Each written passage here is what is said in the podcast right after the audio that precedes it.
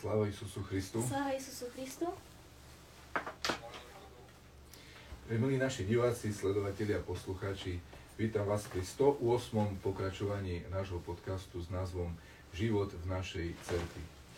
Našimi dnešnými hostiami sú mitroforný protojerej magister Boris Hrustič a jeho matúška magisterka Katarina Hrustičová.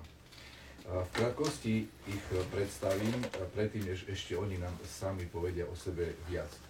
Otec Boris je duchovným správcom cirkevných obcí v Uliči a v Runine. Venuje sa výrobe nastenných krížov a dotváraniu ikon. Určite nám sám potom viac povie o tom, že čo to je a o čom to je. Matúška Katarína je vychovávateľkou na základnej škole, učiteľkou v materskej škole. Nemalo to byť náhodou opačne, že učiteľka na základnej škole a vychovávateľka materskej? Nie? Dobre, tak to nám Katka, ty vysvetlíš už lepšie, ja do toho celkom nevidím.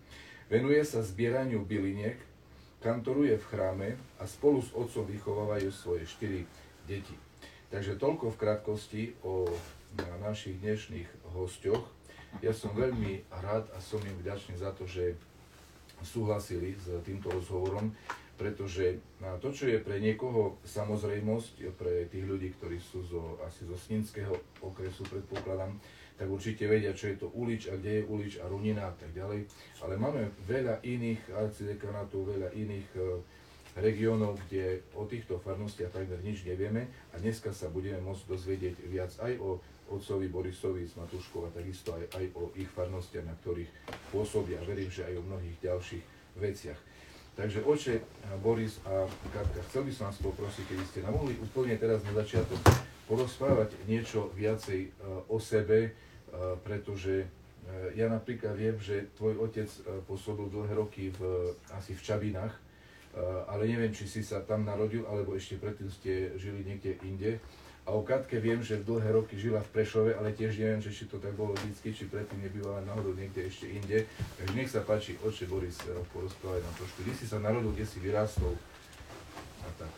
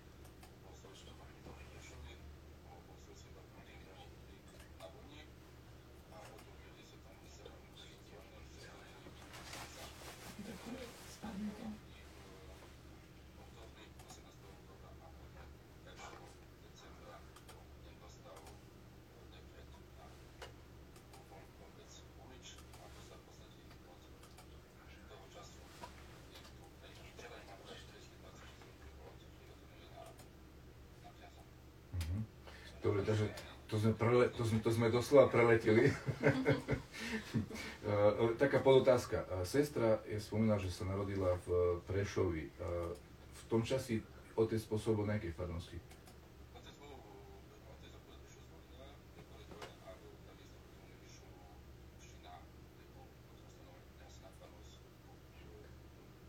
A to je, kde to je v Bukevci?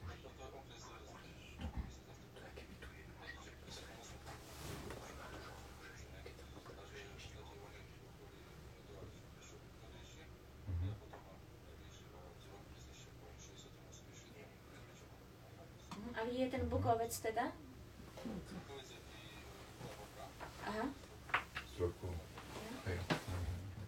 druhá sestra sa narodila kde?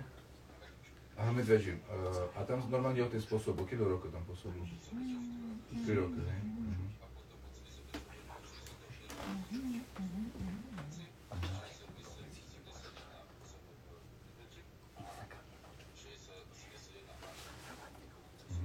A v Medvežím po ňom kto tam prišiel?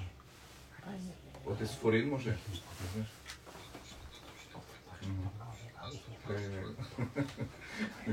Dobrý. Takže teraz Katka povedz nám o svojom detstve, o pôvodí, kde sa narodila.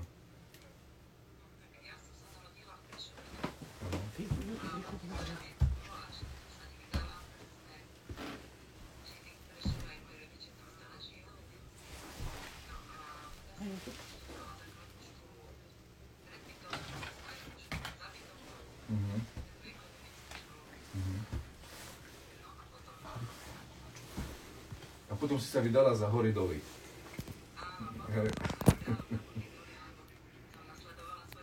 Áno. Na koniec sveta. Na koniec sveta, na východ. Na koniec, na začiatok. Na začiatok, dobre. A vlastne to sme celý čas spolu a...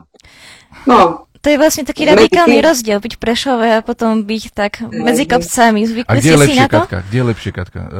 No, akože ten začiatok bol naozaj taký dobrodružný, dá sa povedať, lebo ja som sa na to ako tešila v tom zmysle, že keď som sa dozvedela, že budeme bývať na fare, že to bude dom, že to nebude byt, ano. Tak to bolo pre mňa, že wow, super, že to bude ano. Perfektné. No, tak sme prišli na faru.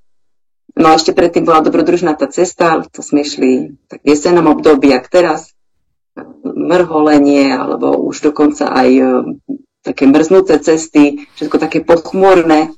Mm-hmm. Takže jak som to videla, že kde to ideme, tu spadnutá chyška, tam deravá strecha, tu zvalený dom, si myslím, no kde to my ideme. Prišli sme na dvor a tam bola ešte stará fara, neviem ktorého storočia, ale to už taká rozvalina, kde ešte predtým otec Čorňanič v skutočnosti býval, len to sa už nerekonštruovalo, už to len chatralo. A on mi tak zo srandy hovorí, no tu budeme bývať. Mm-hmm. No tá som sa zhrozila, že či to fakt v tých rozvalinách budeme bývať. A ja si myslím, no, pán Boh dal, tak bude, no tá čo už, tá dobre, nie? Mm-hmm. Trošku pár metrov bola tá ako novopostavená fara, síce nebola úplne akože moderná, ale postupne to sme si už pomaličky s Božou pomocou tak prispôsobovali, že by bolo dobré. A tá stará už nestojí? Bola zbúraná? Nie, to už potom zbúrali a na tom mieste teraz stojí Dom smutku. Aha. To je vlastne hneď vedľa. Vy ste teda od úplného začiatku v tých krajoch. Aj na týchto istých farnostiach? Alebo tie farnosti sa striedali, menili? Ja, jak nastúpil do Uliča, je mal Ulič a Ulické Krivé. Uh-huh. Potom v určitého dobe som mal potom iba Ulič a potom som mal Ulič Krivé znovu a Ruský potok. Potom mal som Ulič Runinu a Ulič Prístop a potom Ulič Runina. Podľa potrebuje. Čiže v rámci jedného kraja ale striedalo sa to. Ja by som sa chcel... Ale Ulič bol od začiatku až do teraz, hej Ulič? Ulič je furt stabilný. U vás je vlastne zaujímavé to, že nezačínali ste nejaký nový život, pretože obaja ste v podstate z kňazských rodín, čiže už to slúženie pri chráme, chodenie do chrámu, ten kňazský život a tak matúška, všetko, to ste vlastne poznali, boli to známe veci už od detstva. Chceli ste možno pokračovať takýmto spôsobom života, alebo tak to prišlo samo? Matúška, ja, alebo otec? Mám povistý pravdu, ja do 18 nečul o tým čuty, ani vôbec. Keď sa takto nachutil na zlostety, tak mi povie, že budú duchovnú. Mm-hmm. A takže ste nechceli. Mm-hmm. Znám obsah života duchovného, takže to bolo náročné. No ale Božie plány boli naše a jednoznačne mládež sa o to zapričinila, že a preobraženie na Gabárky. Tam presne bol ten zlom pre mene v tom živote. Ja bol akurát prvý rok v tom roku, jak Gabárka zhorila. To bolo ona zhorila na Petra Pavla, bola podpálená a ja bol na prebrežení tam s mládežou. a tam bol ten zlom toho, že z Nevcina jem Prešov na to, že keď Boh dá, tak idú po jeho šlapajoch, potom jem prišiel na Slovensko, z Lucín, z Gabárky, a tako sme išli na pracovný tábor na Lucínu. Pripravovali Lucínskú Horku na prázdnik, a tam sa stretnem so starejším otcom Barzákom a osvitoma bol sociálny, ktorí išli na fakultu akurát, v tom roku je bol asi treťak, a tam sme sa dohodli, že ideme do toho. Ty je s otcom Barzákom spolužiak? On je rok starší, ale on už nastupoval na fakultu a on povie tak, že keď sme sa dohodli, že keď on pôjde, tak ja o rok prídu za mňa. A tak sa to splnilo. A ako vy, Matúška, ako to vnímate vy, že pokračujete takýmto spôsobom života? Páčilo sa vám to, že ste žili v kňazskej rodine? Aké máte na to spomienky? Na otca, na slúženie, na chodenie po farnostiach? No tak u nás to nebolo až tak, ako teraz, pretože môj otec sa stal kňazom až po 50-ke, dá sa povedať. Ty si mala koľko rokov vtedy? Čiže ja už som bola dávno matuška, kým moji rodičia... Aha, takže ešte skôr. Áno, áno. Čiže vlastne ja keď poviem pravdu, tiež to bolo také, že my sme chodili ako do mládeže, však s otcom sme sa poznali, chodili sme v Prešove do mládeže a sme sa stretávali. No a keď nám niekto povedal, že no, však vy už tu ste v Prešove, tá už z vás budú matušky. Aj s mojimi sestrami. A my, že nie, to kde, my budeme matušky, nie, to... Akože bohoslovci si iné dievky nájdu, nie tam nás, hej, že čo my tam budeme. Proste my sme vôbec na to nemysleli, že budeme matušky. To... My nám to vždy odpovedali, že v žiadnom prípade, že nie. No i tak sa stalo, že nakoniec sme všetky sestry matušky. No a ja som videla vlastne ten... taký vzor vo svojich rodičoch, nie po tej kňazskej službe, ale v tom, že moji rodičia, čas, keď ja som to všetko tak začala intenzívnejšie vnímať, tak sa stávali kantormi v Prešove. A predtým tam ešte kantorovala moja babka nebohá Kuzanova a aj detko Kernaševič. Oni boli pre mňa takým vzorom, že stále slúžili v chráme, hej, tým spevom. No a potom vlastne aj moji rodičia takto vlastne pokračovali ďalej. No a privádzali nás do chrámu ako svoje deti a my sme stále boli pri nich, sme to počúvali, učili sa. Dá sa povedať, že nebolo to také, že na silu, že by nás stavali k sebe a že poď a budeš čítať alebo budeš spievať. Jednoducho to tak prirodzene do nás vchádzalo, že ja z týchto mojich skúseností vlastne z detstva a z mojej mladosti čerpám ešte dnes. Lebo keď aj tu spievame nejaké piesne, tak ja všetky tie napevy tých cirkevných piesní vlastne mám v hlave, v ušiach tie prešovské napevy.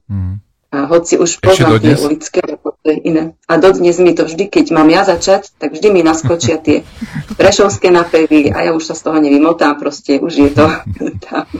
Takže sú veľkou inšpiráciou pre mňa a aj veľakrát proste si spomením na to, že ako to bolo a už viem, že aha, tak. A ktoré sa vám viac páčia, ulické alebo prešovské?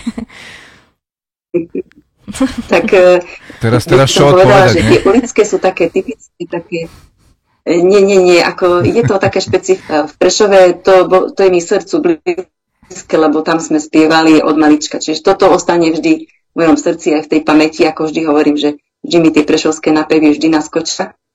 Také ľudové, také trošku bližšie tomu ľudu, ako tak prirodzenejšie pre tento kraj. A úplne to pasuje, porovnávam aj s ostatnými farnostiami, to je jednoducho. Každá farnosť má taký spev, ktorý je typický pre tých ľudí, ktorí tu žijú. A s takouto láskou a s takým tým nadšením proste spievajú tie piesne a to cítiť, že to je ich. No. Dobre, Povedzte nám niečo o vašich farnostiach, Ulič a Runina. Sú tam nejaké špecifické tradície, možno nejaké koledovníctvo na roždestvo alebo nejaké ďalšie veci, ktoré inde nie sú? No tak, keď začneme z Uliča. Ulič je centrum Ulickej doliny. Je to, bola to spadová obec.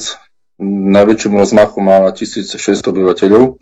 Teraz momentálne má asi okolo 850 alebo tak dajak po posledného ščítania.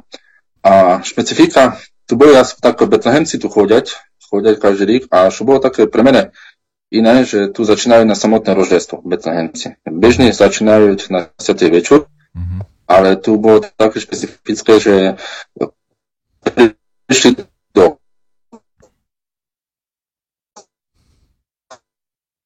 chrámu Betlehemci, tam, kto chce ide do cerkvy, idú na faru a potom na fare je perša koľada. Majú tu také dve, bompujú také senky, oni to majú ruská alebo slovenská, ale dve sú väčšinou po rusnácku spívané, ale oni tu na fari povedať obidvi koľady a stále po bohniu blahosloveniu odchodžajú na celé roždestvo v podstate od domu do domu, kde ich prejmuť, lebo tu sú v podstate tri náboženstva v Uliči a ostatné sú, ktoré si už prešli na nový kalendár, takže kde ich prejmuť, tam idú. Začínajú, ktoré končili okolo 3. rána, tie budú už končať okolo 10.11. Ale taktiež špecifikom bolo tým, že neberúť, že ideme spoločne všetko na faru a na fari je takáto koľada spoločná, potom idú pomedzi doma. A zase v Runini, tam nie sú Betlehemci, tam sú akurát niekedy. A oni zase idú na samotné po večeri, idú a z domu do domu, začínajú piatero a končiť pivalavu. Takže takýmto spôsobom koľadujú, pospievajú, to je taká zase, Runina je taká zase špecifika, no tam je jedno náboženstvo v podstate. Pri prvom ščítaní, aké bolo na Slovensku asi v roku 2001 vojakom, to bola jediná obec na Slovensku, ktorá mala jediné náboženstvo 100%. A potom tam ešte raz, ľudia sú tak, kde je jednosť, kde je jedno náboženstvo, tak aj ľudia sú jednotné. Ulič je rozdelený na väčšie časti a už je to cítite. Už je to cítite medzi ľuďmi, že už každý stavať pozor, a už jeden dôvod sa kúšti bojiť, ja sme tu prišli, to bolo tak dosť v tým časi, v podstate po 98 sme tu prišli, takže to také bolo kus napätie medzi grékokatolíkami a pravoslavnými, ale faru máme okolo sebe, v podstate oni majú faru na starých zahorovi naši, takže v podstate sme susedy a sme ukázali, že keď môžeme byť ľudia, duchovno, jak normálni ľudia, že sa spávati ku sobie, normálni ľudia sisti do jednoho auta spoločne pobisedovati a sme sa snažili takým spôsobom ľudí ukázať, že netreba, ne sme dašto ako zvieratá, že nemáme sa bojati, ale máme že tí, kým sme, ako sme, ale že tí si normálni, jak ľudia. Bo tu je zase také jedno krásne príslovie na týto dolini, že súd medzi nami ľudia a ľudecká. Takže a ľudia, buďme týma ľuďmi, že sme mohli spoločne fungovať a spoločne si svojej cerkvi vysvojľať Boha a slaviť. Čiže dáš to, čo si takú Uliču, keď si dáš to, čo doplň. Sú to staré farnosti? Uliču máme nový chrám, ktorý bol postavený po základnej kameň, bol posvečený v roku 1993 a posviacka chrámu bola v roku 1995. Runina mať chrám v podstate od 50. roku bol začatý stavianý. Stavali ho ľudia, je postavený z kameňa a v podstate celá časť chrámu, aj ikonostas, aj maľba sú s miestnymi majstrami zrobené. Takže v podstate všetko je z okolici. Takže dokonca ikonostas bol stavaný samotným Runianom, hej. Ruňančan to staval, dokonca mal také stroje už v 60 rokov, že typer sú moderné, že už boli veci, ktoré z Ameriky si dokázal priťahnutý a urobiť takú krasu. A maľba je zase miestný maľar to maľoval. Nie je to možno košer, ale je to zase také, jak typer, keď boli tu monasi z Grécka, tak je to také, možno ne pravopisné, ale o to láskavejšie a také ľudomilné, hej, a Bohu milé. Uh-huh. A dá sa povedať, že napríklad Ruský potok, ktorý má drevený chrám, že je možno taká najstaršia farnosť a ostatné sú novšie, alebo zhruba v podobných časoch vznikali? V podobných časoch, všetko tu máme drevenú chrámu. Všetko máme drevenú chrámu, farnosti, len v Ruskom potoku a v Krivom sa zachoval do dnešný čas. Zboj predali chrám je v skanzemi v Bardejovských kúpeľoch a Nová Sídlica predali chrám a je v skanzemi Humeno. Uliču zhoril chrám, není vôbec ani kopie nie je, a v Runine takisto zhorí drevený chrám a tiež nie je ani žiadna kopia, ale keď príjete do Uliča, tak môžete pozerať, je tu maketa, sú to makety všetkých chrámov drevených z okolici mierky 1:10. Pri obecnom úrade môžete si pozerať a sú to krásne vytvorené maketky presne všetkých chrámov, ktoré drevené chrámy, ktoré boli na tejto ulici a sú na tejto dolini, dokonca aj z Ulianskej doliny sú tam také chrámy. Uh-huh. A čom zhorili tieto cerky? Možno nejaký blesk do nich vdaril, alebo čom zhorili? Neznám, bo dokonca ani sa nezachovali, ani plána, ani iba kedajaká fotka náhodná aj v Uliču, aj v Runini boli náhodné fotky, čo ostali, že to bolo také náhodné dačto. Presne to už čom zhorili, boli zhorené išli pred stavbou nového chrámu, takže bolo to... A možno dáš to, že z čoho pochádzajú toto názvy Runina a Ulič? To ti nepoviem. Mm-hmm. Toto neznám. Ulič mať v erbi vlka a Runina mať v erbi medvedia. Runina je najvyššia obec v Národnom parku Poloniny, najvyššia položená obec. Mm-hmm. Jak schváliť, je to krásne v liti, ale v zemi je to... Teraz už nie je taká krutá zemia, ako boli, ale takové to boli parádne snihové, toto tam na dielke. Mm-hmm.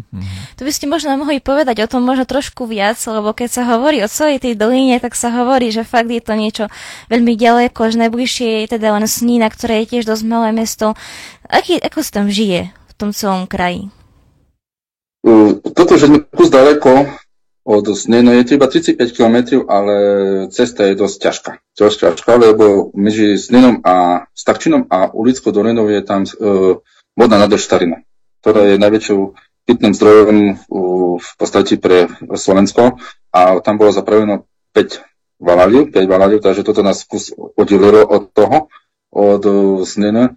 A že je sa tu ťažko, lebo mladí odchádzajú. Základná škola, jak my sme tu prišli, to bola základná škola skoro každý valáli, aspoň 1-3. Teraz máme na cíli Ulickej doliny máme jednu základnú školu a tam je asi okolo 80 týchto žiakov. Síly Ulickej, si dokonca valáli, kde už vôbec nemajú školopovinné deti. Napríklad Zdoj alebo Runina, že už nemajú vôbec školopovinné deti. Takže dolina vymierať kvôli tomu, že nie je tu robota. Mm-hmm. Nie je to robota. Sme v Národnom parku, sme blízko ukrajinskej hranici, čiže Schengen. Schengenská oblasť je to dosť také náročné pre také podnikania, alebo dáš také. A teraz, v terajšej doby toto kus začína byť išli kúšik ťažšie, lebo čo sa deje, hej, takže máme. Ľudia starí odchádzajú. Čítajú do 6 rokov, keď sú malú detinu, pokiaľ je škola povedná, a potom už odchádzajú za lepším. Mm-hmm. Za robotu v podstate, za... Ale aspoň pre mňa žijete v najkrajšom kraji, v ktorom som kedy bola, ako v rámci Slovenska. Ja tam veľmi rada chodím každý rok k vám na Preobražený, aj hoci kedy inokedy, lebo fakt je to pre mňa najkrajší kraj. Katka, ty učíš na škole v Uliči? Je to bardzo krásne to. Áno, ja učím, v materskej škole som ako učiteľka a na základnej škole som ako vychovávateľka v školskom klube.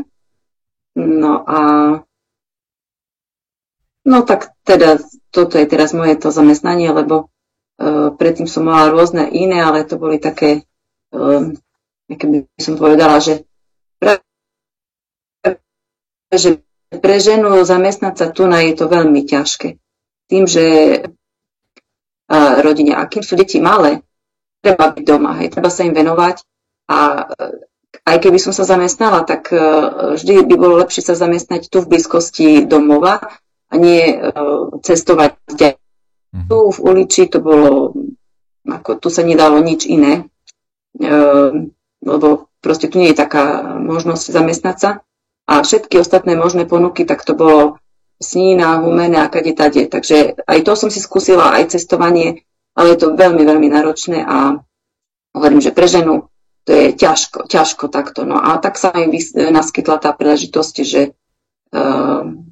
potrebovali do školy vychovateľku, takže som nastúpila tu a som za to vďačná, že tu môžem byť, lebo je to vlastne práca s deťmi, čo ma veľmi baví a vlastne to je také pokračovanie toho môjho, čo som kedysi tu začala, keď sme tu prišli ešte len do Uliča. Sme sa tiež venovali hlavne mládeži a deťom. Pripravovali sme tiež program na svätého Nikolaja ku Dňu žien mironosíc. Doplňovali sme ešte aj to náboženstvo, pretože keď sme tu my prišli, tak tí deti neboli vyučované na náboženstve, takže hoci sa začalo učiť náboženstvo v škole, ale aj tak potrebovali tí deti ešte tak doplniť si tie vedomosti, takže sme ich ešte volali tu na faru a sme sa rozprávali o tom a robili sme všelijaké rôzne hry, brali sme deti aj do tábora, čiže tak sme sa venovali tým deťom. No a už potom, keď sa narodili aj naše deti, tak sa to vlastne rozvinulo aj na tú výučbu. Mali ste takú ako skupinku, hej, mládežníkov. Áno, aj už potom taká skupinka mládežnícka. A učíš aj teraz náboženstvo na škole? No teraz už nie, lebo už by sa to nedalo sklbiť s tým, čo teraz pracujem. Mm-hmm. Časovo by sa to nedalo, takže vlastne už, dá sa povedať, že dlhšiu dobu už otec učí. Mm-hmm. No a on sa tomu venuje, hej, tak on má na starosti výuku. Aj deti, aj... Oče Boris, ty si známy tým, že robíš tie nastenné kríže a dotváraš ikony nejakým spôsobom. Povedz nám o tom niečo bližšie. Dá sa to aj... O čo vlastne ide a či si to môže niekto objednať alebo kúpiť, alebo ako to je? O čo ide? No, ja furt túžil dašto robiť s drevom. No. Za mladá. No ale jak popul děti, nebo ja tužil sa dostať na premyslovku do Spiskoj, ale ponieważ to bolo ešte za komunistov, hej, takže jak popil syn, nedalo sa. Hej, z politických týchto sa nedalo, tam išlo na takú školu, ako išlo na stavnú premyslovku, nebanuje, ako bolo všetko v poriadku, lebo je toto bars pomohlo. No ale on sa dostal na takú dolinu, do Uliča, kde zase tu mnoho stolári, lebo to bola veľká fabrika tvarona a to práve sa robilo s drevom, takže každý väčší krži, alebo takým tým bol, je dobrý majster. Máme možnosť sa s takými majstrami stretnúť, takže ma priučili kudakomu tomuto remeslu, kudakom tomu prácu s drevom, no tak im furt dáš to chodí, ale neboli stroji na to, ale potom sa dostal ku jednej dielni, kde my máme prístup, ktorý trvalo, tak sa mi kúti dielni dostati, takže začnem takýmto spôsobom vytvárať, kútim robiť také kresty, dáš to také zrobiť, nenaučili ja to s tým robiť.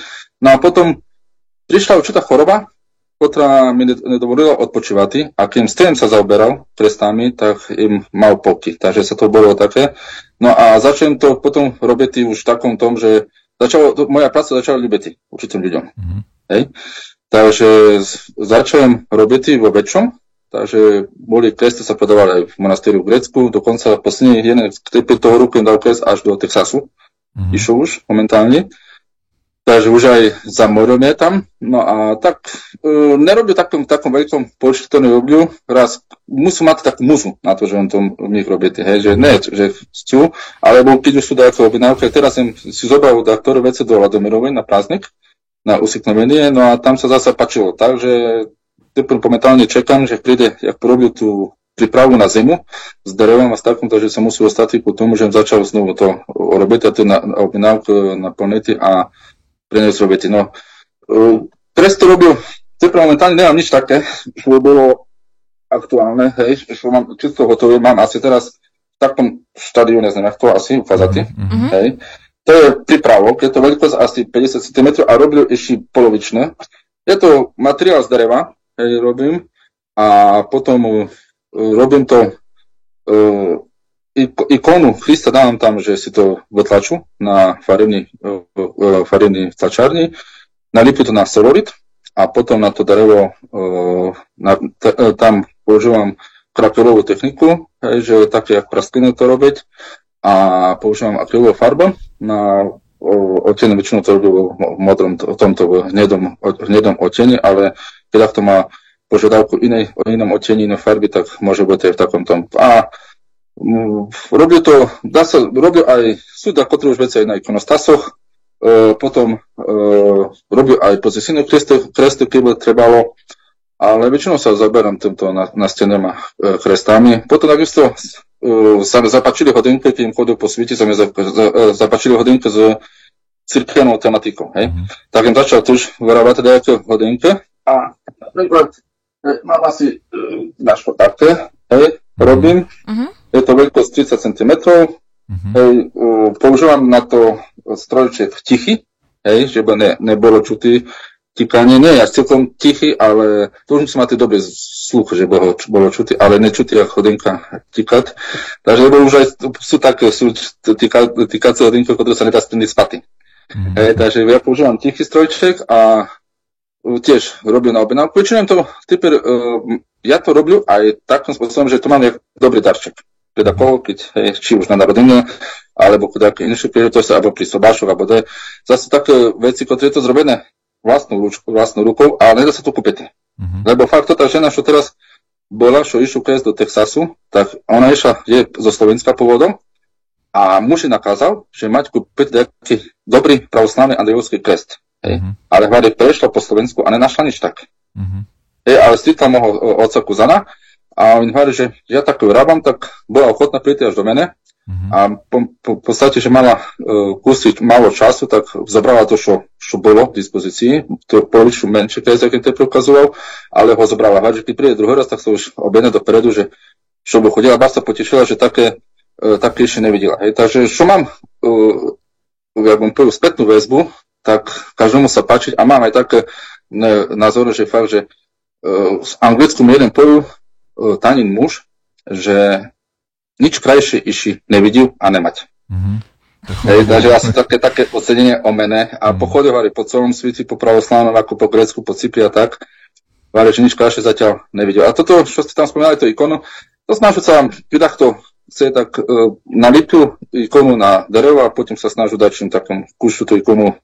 Neznám, či ju skrašlili z pohľadu, hej, ikonu sa nedá skrašliť, lebo ona sama o sebe, ale takým tým moderno, môže povozovka takým moderným spôsobom kus upraviť, že by bola... Nejaké ornamenty alebo niečo také? Ornament, alebo tak, používam to tinktúry, ale jak sa to volá, kontúry, kúšči. Sú to ono, človek, keď chodí po sviti, chodí po monastíroch, po tých cirkevných obchodoch, tak má tam inšpiráciu veľkú sa z toho. Nemáš nejakú ukážku náhodou? Ikonu nemám. Ikonu mám, ale jedine na mobily, ale posledný napríklad hotový krest, hej, neznám, či bude ho vidno. Mm-hmm. Aspoň tak. Hej. Krásne. To je také. A potom napríklad aj také, dokonca im už robil, tiež boli také objednávky, takého kokota. Mm-hmm. Už dosť vedel využívali na ikonostas, keď robili ikonostase, že chceli. A napríklad ikony, tajnú večeru napríklad takú robím, hej. Neviem, či to asi formát A3, hej, to bude tomu rozumieti. Mm-hmm. A3, to sú 2 A4. A potom ikona napríklad, hej, keď robím takáto je, hej, napríklad. Mm-hmm. Asi tak. Mm-hmm. Krásne. To je to takto za ľubo. Toto už väčšinou ikonu už robí iba keď takto chce na objednávku, presne také, že zatiaľ nemám až týko času, že mi to robiť v takom veľkom. A keď takto dáš to chce, áno, je ochotné urobiť, ale musím to povieť, že robil, bo ja zrobil 10-15, už teraz vyrábam všetko sám, už mám stroje také, že už mám sebestačný, že už si zabezpečil oblievačka také veci. Jedno, čo znam so strojami robiť, akurát nemám tú znalosť dreva, nemám tú profesionálnu znalosť dreva, ako sa učia na priemyslovku, alebo že jak to drevo presne otočiť, ja s ním ako pracovať. Ale aspoň takým spôsobom, ďakujem Bohu, že mi dal možnosť stretnúť také stolarov, ktoré nepustili do školu, ale nepustili ku ľuďom, ktorí boli ochotní naučiť až to zrobiť. Mm-hmm. A teda, ak by niekto chcel nejaký váš výrobok, hodinky, ikonu alebo kríž, tak potom má vás kontaktovať ako? Zavolať alebo prísť, ale máte nejakú stránku možno? Na všetky, je na Facebooku, je na maili, treba, telefon je v kalendári, v cirkevnom šematizme, všetko kľudne, hej, sú také veci v dispozícii, takže. Dobre, určite ešte prejdeme k Matúškyným obľúbeným aktivitám, k bylinkárstvu a tak ďalej, ale máme takú jednu veľmi obľúbenú otázku, čo sa týka tohto typu podcastov, že ako ste sa spoznali? Lebo vždy, keď to je pár, tak si radi vypočujeme nejaký pekný príbeh. Ako ste sa zoznamili? Jak sme sa zoznamili? No tak, jak sme sa zoznamili? Sme chodili do chrámu Prešovi, jak bohoslovci. Ona chodila jak farnička Prešova. Potom sme boli spolu, sme spívali v zboroch, ja v študentskom, tak v katedrálnom zbore. Na podstate ten katedrálny zbor bol takom tým pointom toho všetkoho, že sme sa dali dokopy bar daleko, v Škótsku. Mm-hmm. Ja sme boli na zájazd na tomto, ja sme boli so zborom v Škótsku, tam to začalo. Také jedna vačíka, historická vačíka, tú piesni pamätám do dneska, že sme nám jeden grof, či toto bol grof, taký ten šľachtic, to bol, sme boli u neho na návštevy a sme sa boli pozerať, nám ukazoval svoj svoj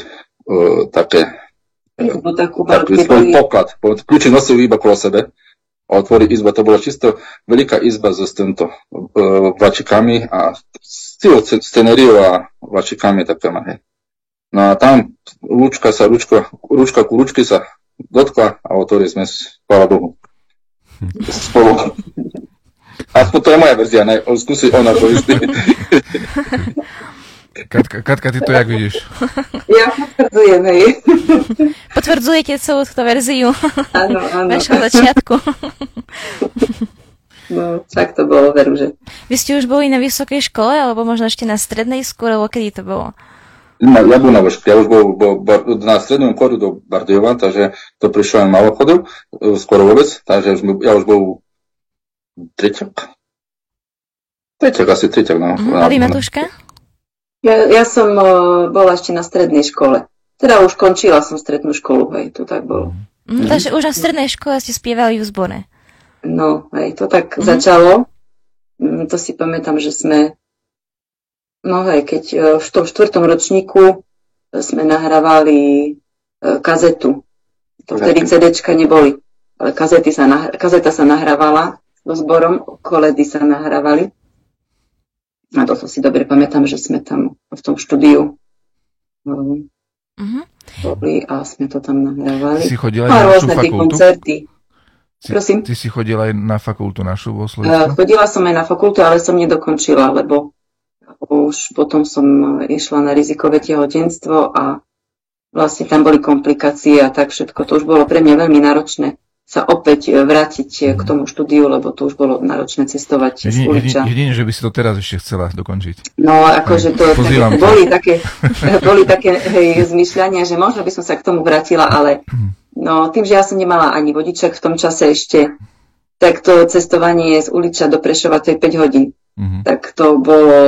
Jedna cesta. No, to len jedna cesta tam a potom 5 hodín naspäť. Tak vlastne to isté absolvovali aj naše dcery, lebo keď cestovali do Prešova na strednú školu, lebo obidve tam študovali. Takže oni si to vyskúšali, že čo to je. No.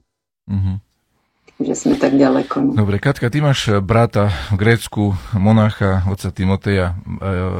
Ste v kontakte? Často tam chodíš? Alebo on k tebe? Alebo ako to je s vami? Tak v podstate dá sa povedať, že keď nám Pán Boh dá, tak sa snažíme aspoň každé 2 roky tam byť spolu, prísť ako celá rodina za ním.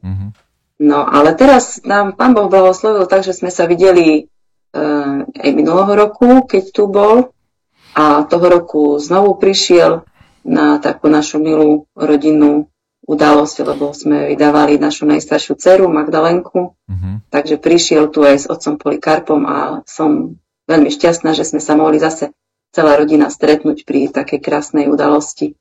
A si sa stretli aj doma, alebo len na tej svadbe? Aj niekedy príde aj ku vám domov, alebo ako to je? No tak keď tu je, tak to je fakt, že len veľmi vzácne. To minulého roku u nás ani nebol doma, to sme sa stretli na inom mieste No ale teraz bol u nás. Bol u nás doma a strávil tu s nami 2 dní, takže to je super. No hej, od prvýkrát, čo je mníchom, tak bol takto. Takže som veľmi vďačná, že dal Pán Boh tak, že sa to všetko dalo tak zorganizovať, že jeho povinnosti sa dali sklbiť s touto cestou tu na a mohol tu s nami byť. Keď už sme pri takej peknej rodinnej téme, tak nedá mi neopýtať sa vás niečo na nejaké také vaše pravidlá, ktoré vám fungujú doma, alebo niečo také, čo máte doma zabehnuté, lebo ste pekná rodina, máte 4 deti, všetky deti vyzerajú šťastne, spokojne, k radík vám chodíme, tak rada by som sa opýtala, či máte nejaké také možno rady pre našich sledovateľov na pekné, spokojné manželstvo, rodinu. Matuška alebo otec, ktokoľvek, aj obidvaja. No, ja by som povedala, že dôležité je to, aby rodičia, teda ako my dvaja, aby sme boli jedna myseľ. Jedna myseľ, mať medzi sebou lásku a rozdávať ju aj svojim deťom.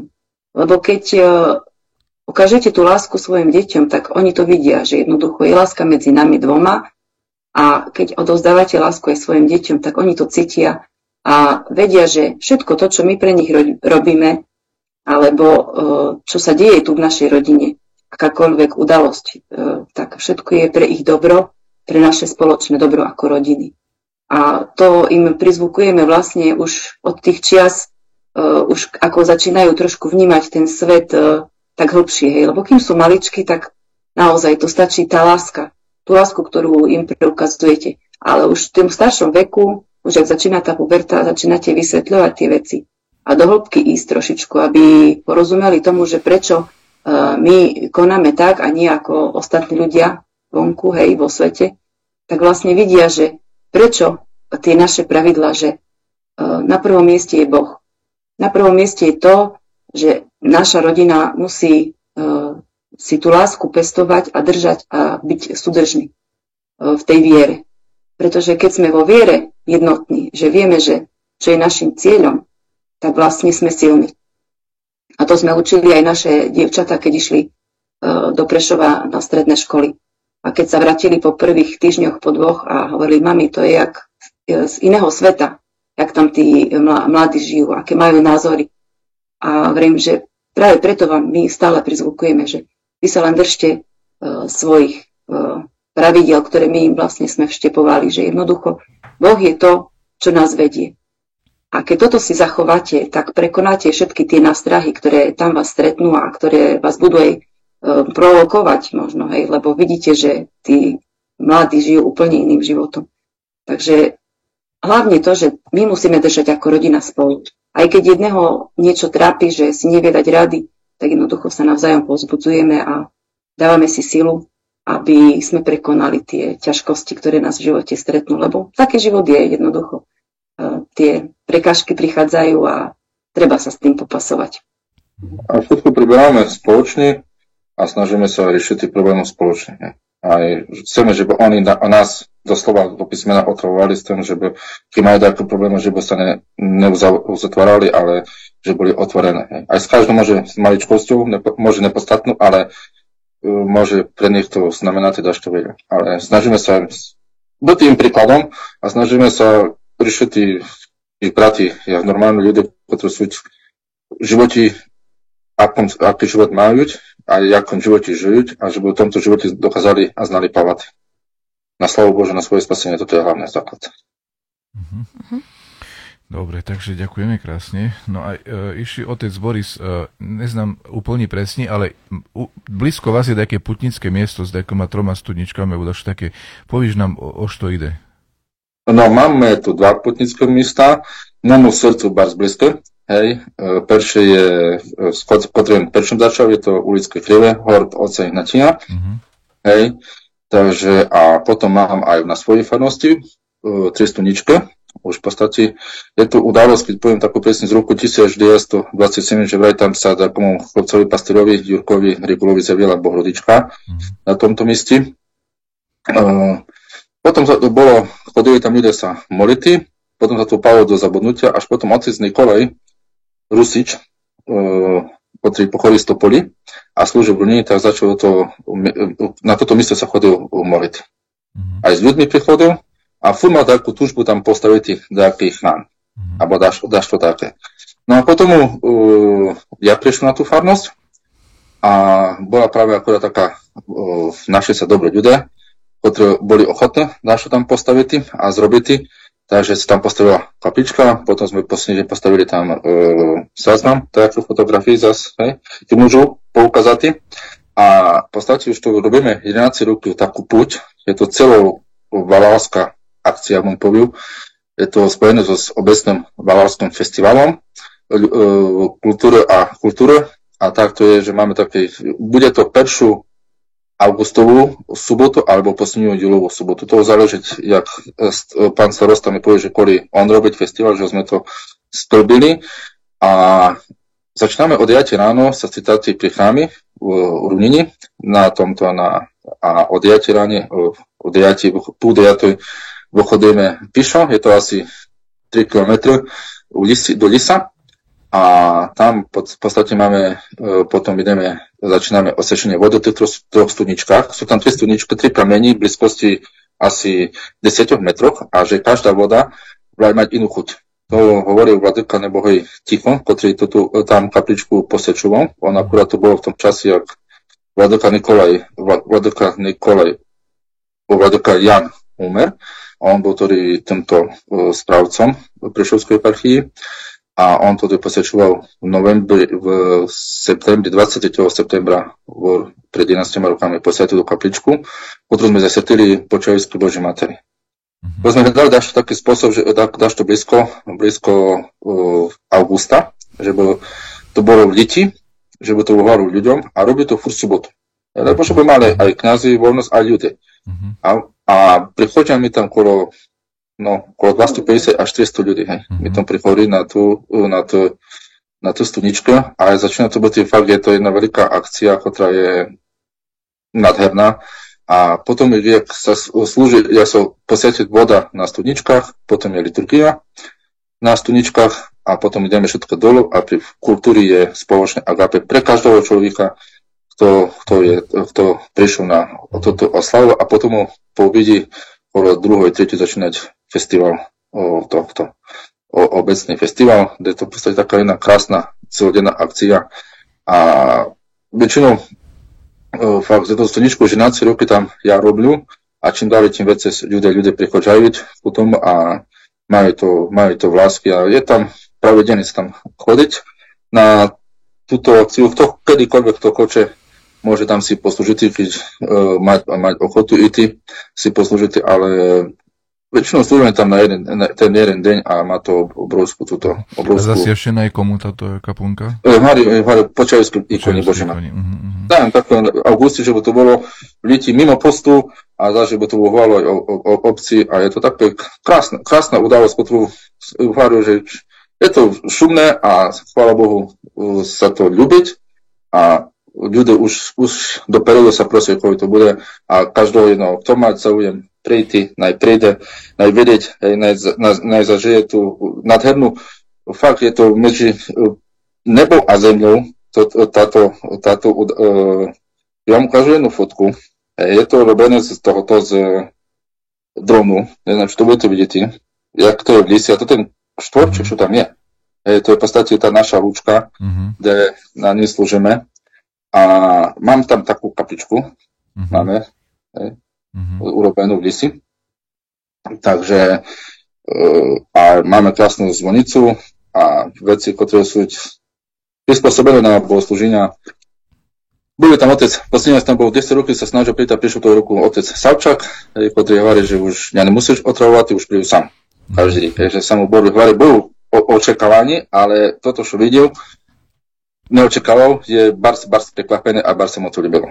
A ja rád, že skutočne je to, kde ľudia prichádzajú, ja hovorím, že ten otvorené nebo, ten chrám, je dažto skutočne, kde človek, kde každého, akýkoľvek mať kamenné srdce, každého na tom mieste musieť dažto To je zaujímavé, že napriek tomu zložitému terénu z fotiek viem, že tam chodia i starší ľudia, takže musíte mať veľmi takých odhodlaných veriacich, keď tam teda bez problémov výjdu. To nevládze už, toho auta dovezú až hore, pustinička. Mm. A kto vládze, chce, môže ísť. Ja som síce ešte nebola na púti, ale bola som tam už dvakrát. Ale takže vlastne tam nič nebolo, iba sme tam prišli. Aj to stačí, veď raz, tam si, človek, keď si tam sadne, hej. Zazvoní, je tam zvonica veľmi pekná. A teraz, furt dačo, ten stolár, Mirko Kapral, čo to robiť, furt dáky má nový nápad, teraz momentálne pracujeme na rozšírení zvonici s dákýma takýma informačnými správami, aj s modlitvami, že by človek tam prišiel, si prišiel dákú modlitbu, aj zároveň ani neznať, takže bude znal si ju prečítať a takým spôsobom sa obisidoval si s Božičkom. A čo sa týka púte do Ulického Krivého, tak stali ste pri jej zrode? Že je mladšia ako ste na farnosti? Je mladšia. Ja mám 26 rokov na Uliču. A vy ste znovu začali teda? Áno, ja mám začal. Okay. Preto sa to slúžilo dávnejšie, skôršie, ale sa slúžilo na samotné prázdne preobraženie, ale buď nedíľu, väčšinou jak to je nedíľami. A potom Zuzka, terajšia Matúška Petrovajová hovorí, až keby sme skúsili, hej, dáš to také, s tou puťou, no, až sme to skúsili a dobre sme zrobili. Áno. Katka, ešte tvoje bylinky sme neprebrali. Robíš to vo väčšom, alebo to aj nejako potom dávaš aj iným ľuďom, alebo to máš pre vlastnú potrebu, alebo ako to je? No a keď pravdu poviem, tak ani neviem, jak to vlastne všetko začalo, ale určite to začalo s tým, že vždy ma to ťahalo k tej prírode, čo sa týka tým, že sme my tu v Národnom parku, tak tá, ako aj Anička vraví, že proste je to tu krásne. Tak keď sa človek prechádza po prírode, zbadaš veľa vecí, čo tu všetko je. Tak som vlastne objavila, že my tu máme okolo chrámu samú Materinu dušku napríklad. A v tom čase, keď kvitne, to je úžasná vôňa. Tu si človek môže pri chráme ľahnúť do trávy a len tak pozorovať nebo a dýchať tú vôňu tých byliniek. Takže začala som s Materinou duškou, si zbierala či už myší chvostík, alchymilka, meta, ľubovník bodkovaný, ešte lipa, čo ešte žihľava, takisto. Všetko možné, čo tu bolo dookola, zbierať. A to som si začala sušiť, robiť si z toho čajové zmesi a tak vlastne pre vlastnú potrebu také čaje v prípade ochorení rôznych. A jedného dňa ma napadlo, že keďže tej materinej dušky je veľa, no tak vyskúšam aj sírup. Predtým som varila sírup z bazy čiernej alebo zo žihľavy, tak som vyskúšala ešte z materinej dušky a bol vynikajúci. No a teraz najnovšie som spravila zo šalvie. No a to je také, že rozdávam tiež ako darčeky svojim blízkym. Je to pekný darček, no a tiež každému to chutí, no tak keď môžem a že mám čas, že viem nazbierať dostatok tých byliniek, tak ich urobím tak, že by bolo pre viacej ľudí, ale určite to nie je také, že by bolo z toho nejaká veľká manufaktúra. Keď tak nad tým rozmýšľam, že dalo by sa, len by som musela do toho ešte určite zapojiť aj ostatných. Členov rodiny možno. Ešte by som sa teda opýtala po jednej také kratučké otázke aj otca, aj Matúšky. Môžem začať vami, otče. Spomínali ste vášho otca a chcela by som sa opýtať, či je vám niečom vzorom ako kňaz. Vzor je v tom, že nikdy sa nebojal proti tým, čím je. Že bol stále kňazom, sešeníkom, v podstate väčšiu časť duchovníckej činnosti pôsobil za komunizmu a stále bol vpredi všetkoho, nebojal sa tých komunistických možno nejakých prikazív, zakazív a bojoval za víru, bol stále horlivom zastancom víry pravoslavia a bol jeden zo základných pilierov, môžem povieť, po dnešnej revolúcii to všetko, že neostrašil sa a išiel aj napriek možným rizikám, ktoré možno hrozili, a že nás vyháňali sfáru, museli sme rôzne veci robiť, prechádzať, a usmiali sa z nás, plivali na nás, ale bolo. Známiť, že Kristov jasný krásny pojil, že plivali na nás i na mene plivali. A to je príklad toho, že je bol sešeníkom a je sešeníkom na tom pravom mieste a skutočne tá jeho víra v Všemohúceho Boha a nebojacnosť mi dávať veľký, na trime išli do dneska a dávať veľký príklad v tom živote, že za pravda v Boha, je môže jak veľa raz ľudia povedať, že sme z vesmíru, ale sme Bože. A kráľovstvo Božské nie je tu na zemli, a nebude nás súdiť ani predseda vlády, ani neznám kto, ale nás budeme zodpovedať sa pred Bohom. A jeho záchranu treba trimati, a on byl právě v tom příkladem a je do teper čas. Chodže síly jako suť už není taky chodlivý, ale furtky dachto přijde po něm a potřebuje také ochotné pozbuditi a prijatý kedykoľvek a kdekoľvek. Ďakujem veľmi pekne, oče. Vy ste, Matúško, veľmi pekne rozprávali o rodine, o tej súdržnosti, o výchove detí, o tom, že ich vediete k tomu, aby bol Boh na prvom mieste. Mali ste možno v živote niekedy aj také zaváhanie, možno je to kvôli vlastnej skúsenosti, že práve o tom rozprávate vo výchove najviac, o Bohu, o tom držaní si svojho vlastného. Možno ste zažili niečo také? Ja sa vrátim k tomu, že pre mňa bolo vždy vzorom aj naša rodina, teda v Prešove s mojimi rodičmi a súrodencami, že takisto aj moje detstvo bolo v čase toho komunizmu, kedy veľa ľudí vlastne ani sa nepriznávalo k tej viere, alebo jednoducho nechceli prezradiť, že sú veriaci, alebo ani neboli jej. A mali ste vy niekedy pochybnosti možno o Bohu, o viere a takýchto veciach, že teraz kvôli tomu tak o tom rada deťom rozprávate? Ani nie tak, že pochybnosti, ale v tom, že viem, že v čase, keď sme mali rodičovské sviatky, tak jednoducho moji rodičia ma vypýtali zo školy, že sme mali voľno. A moji rodičia sa nebali jednoducho, že bude v škole dačo z toho, alebo neviem čo. Takže vždy ma to tak držalo, že tak keď vtedy sme mohli držať pokope v tom takom období a to bolo pre mňa takým vzorom, že teraz tá doba tiež nie je ľahká, hoci sa hovorí, že sme v demokracii, ale musíme aj teraz za tú svoju vieru bojovať, lebo tie nástrahy sú, by som povedala, že ešte o mnoho horšie ako dakedy boli, a preto by som chcela, aby naše deti vedeli, že jednoducho, hoci teraz môžeme slobodne hlásať svoju vieru, lebo nás nikto za to ani neodsudzuje, ani nás nevyháňa z chrámov, ako to bolo kedysi, alebo nám nikto nezakazuje, že hlásaj svoju vieru, ale možno, že v budúcnosti tie podmienky budú pre nás ešte horšie, a preto chcem, aby vedeli, že jednoducho takto má byť a teraz to musíme prejavovať a držať spolu, a aby oni v budúcnosti svoje deti takisto viedli k tomu, že by nepoľavovali v tom, že tak tu sme teraz v škole, alebo sme takde v robote, tak nemusím myslieť na to, že som kresťanej. Jednoducho myslieť na to všade, kde sme. Dobre, ďakujeme za vaše odpovede a dáme ešte priestor diváckym otázkam. Nech sa páči. Sláva Ježišu Christu. Sláva na veky Bohu. Máme tu veľa pozdravov a dve otázky, tak by som začal pozdravmi. Je tu pozdrav od Matúšky Zuzany Petrovajovej. Pozdravujeme otca i Matúšku. Sme radi, že dnešný podcast práve s vami. Potom tu máme pozdrav od Žanety Župinovej, ktorá pozdravuje Matúšku aj otca. Potom tu máme pozdrav od triednej učiteľky Ľudmily Solejovej. Srdečne pozdravuje otca Borisa aj Matúšku. Ďalší pozdrav je od Moniky Potučskej-Havijovej.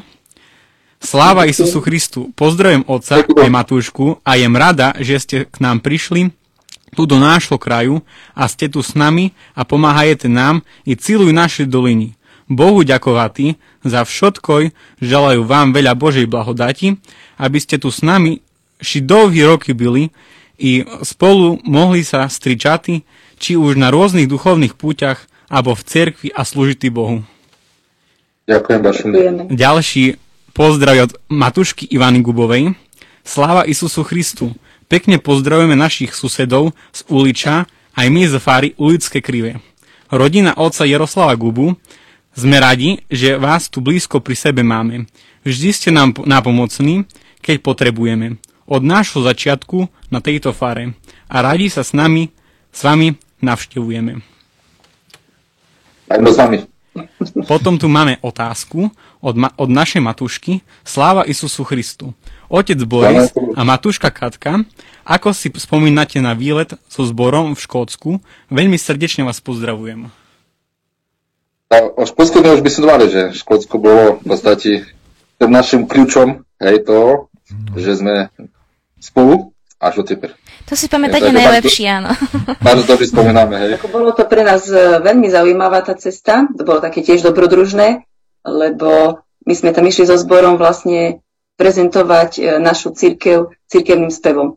Takže hlavnou tou našou činnosťou bolo to, že sme tam spievali pre inovercov, ktorí boli z nášho spevu úplne nadšení a bol to úžasný zážitok. Takže úžasný zážitok a sa teším, že Matuška tiež rovnako asi na to spomína, že to bolo krásne a dodnes spomíname a pozeráme ešte fotky, že ako sme tam mladí ešte vyzerali. Mladí. Bol to krásny zážitok. No a ešte tu jedna otázka od našej Paulinky. Čo vás inšpirovalo, aby ste vyrábali kríže a zdobili ikony? No, inšpirovalo. To už ja som hovoril, že v podstate chcem to robiť. Chcem to robiť a hľadám takú vec, ktorá chybovala, môže povedať, na našom trhu, alebo na našom takom, hej, ponímaní a fúrem túžil ten krest zrobiť. A chvála Bohu sa mi to podarilo a môžu robiť. Tak vlastne kríž je taká vec, ktorá by mala byť v každej domácnosti. A veľakrát sa aj tu u nás stávalo, že prichádzajú ľudia a pýtajú, že oče, chceli by sme do svojich domovov niečo, alebo ako darček pre svojich blízkych. Hovorím, čo je lepšie dať nejakú ikonu alebo kríž. No a keďže toho bolo málo, tak začal tak. No. Dobre, takže ja tu som našiel ešte jednu otázku. Ivány Knapcovej. Pozdravujeme z Humenného. Otázka na Matušku. Je pravda, že je otec Boris veľký humorista? Ľudia z Runiny o ňom tak hovoria. No, tak ako ja si myslím, že tak zdravo humorista, lebo Runina je pre ňoho farnosť, kde ľudia majú ten taký, jak už povedal, že ten entuziasmus na prácu, na rôzne aktivity, čo sa týka toho prípravy tých odpustov a tak, že sú ochotní. No a keďže on s nimi veľa trávi času pri tých prácach, aj tých fyzických, no tak je to také, že aj sa vtipkuje, aj sa poveselí, chodí s nimi aj po tých koľadách, takže spolu s nimi aj spieva. No tak by to malo byť, že jednoducho kňaz s veriacimi by mal byť spojený aj v tých takých bežných situáciách, obyčajných v bežnom živote a to potom aj cítiť, hej, to takú súhru. Ja osobne nehovorím, že bol humorista. Ešte mi nedá nespomenúť jeden pozdrav od Ľubov Kriziny z Ukrajiny, ktorá píše, že pozdravuje otec Petro Griga z Užhoroda. Poznáte ho? Ďakujem, áno, poznáme ho. Boli sme nedávno spolu na Atosi, takže... Dobre, takže... Ďakujem Baršine za pozdrav. Ešte niečo zase tam objavili, ďalšie nejaké zaujímavosti. Takisto vás pozdravuje otec Jan Bieloruský. A no, Nadežda, ďakujem veľmi pekne, že vaša mamka, Matuška, je moja krstná, ste úžasní, opatrujte sa. Ďakujem pekne. Ale to asi je myslené na našu Matušku zo Spiskej. No to... Neviem, ktorá Nadežda, lebo máme tiež jednu, ktorej mamka moja je krstná mama. Takže neviem teda. Hej. Ja som ešte videla, kde si jeden pozdrav, ale neviem ho teraz rýchlo nájsť. Nejaký Jan Fedič pozdravuje otca Borisa s manželkou. Ďakujeme.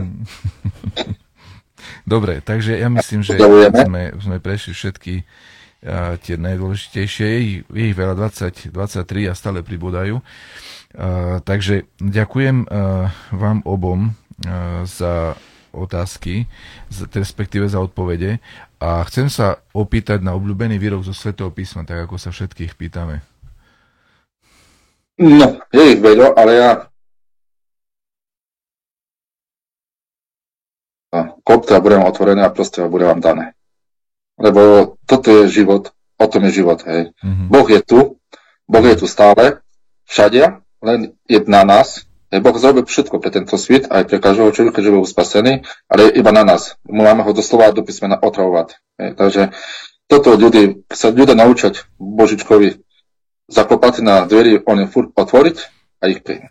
Toto pre mňa je taký, môžeš povedať, také gro, a základ toho všetkoho. Takže mene tak toto irituje a mi také to dáva takú, aj my osobne takú silu, že ja mám byť takým zistom, že keď mám problém, znám na koho osobnúť, znám na komu zaklopať, nielen na moju polovičku, ale aj Božičko je takisto tú bukľavou vrbou, ktorá furt pomôže a ukáže to správne svitlo a ten správny smer. Matúška? No, pre mňa je to, že zmyšľajte rovnako, majte rovnakú lásku, buďte jedna myseľ a jedna duša. To bolo to vlastne také naše, čo sme si dali na oznamenie o našom sobaši a myslím, že to nás prevádza celým našim životom a teda dúfam, že bude stále naďalej. Daj Bože, my vám to z celého srdca želáme.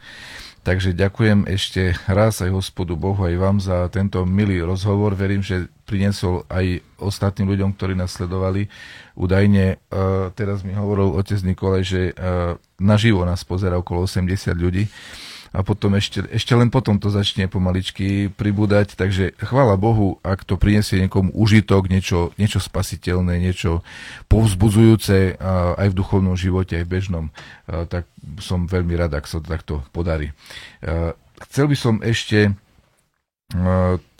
taktiež upozorniť na sviatok, ktorý nám sa blíži, a to je sviatok v útorok, budeme mať Archaniela Michala a ostatných netelesných síl a anhelov a archanhelov a tak ďalej.